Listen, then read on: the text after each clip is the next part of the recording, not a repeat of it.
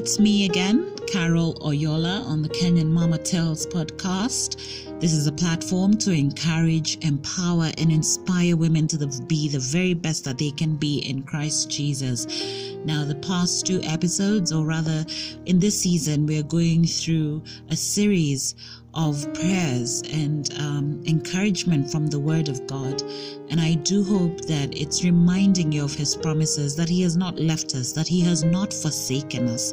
So let's connect. Tell me how I can pray with you um, or what you need in this season, um, especially in terms of encouragement or to lift your spirits up. Let's connect on my social media pages that is at Kenyan Mama Tales on Facebook, Instagram, and Twitter.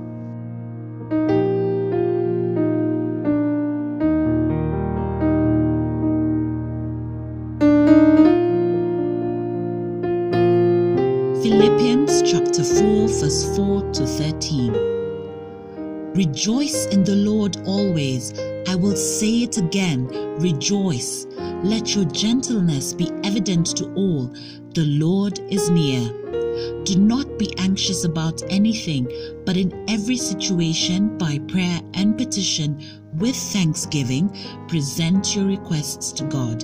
And the peace of God, which transcends all understanding, will guard your hearts and your minds in Christ Jesus.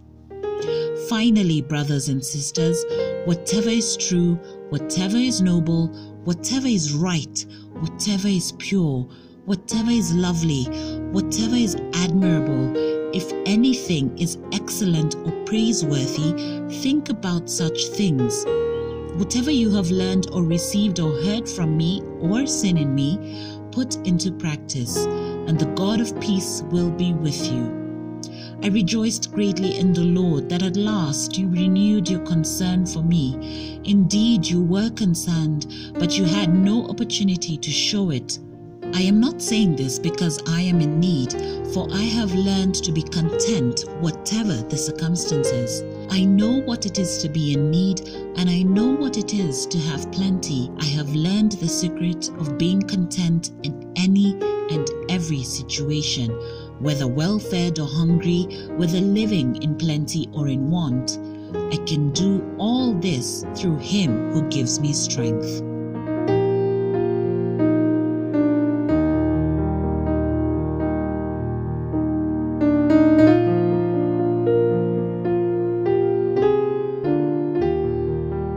Father, keep me, I pray, from anxious thoughts.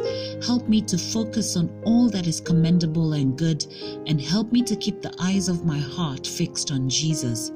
Help me to make a conscious choice to dwell on those things that are worthy of praise, knowing that the light of Christ and the darkness of all that is evil cannot abide together. This I ask in Jesus' name.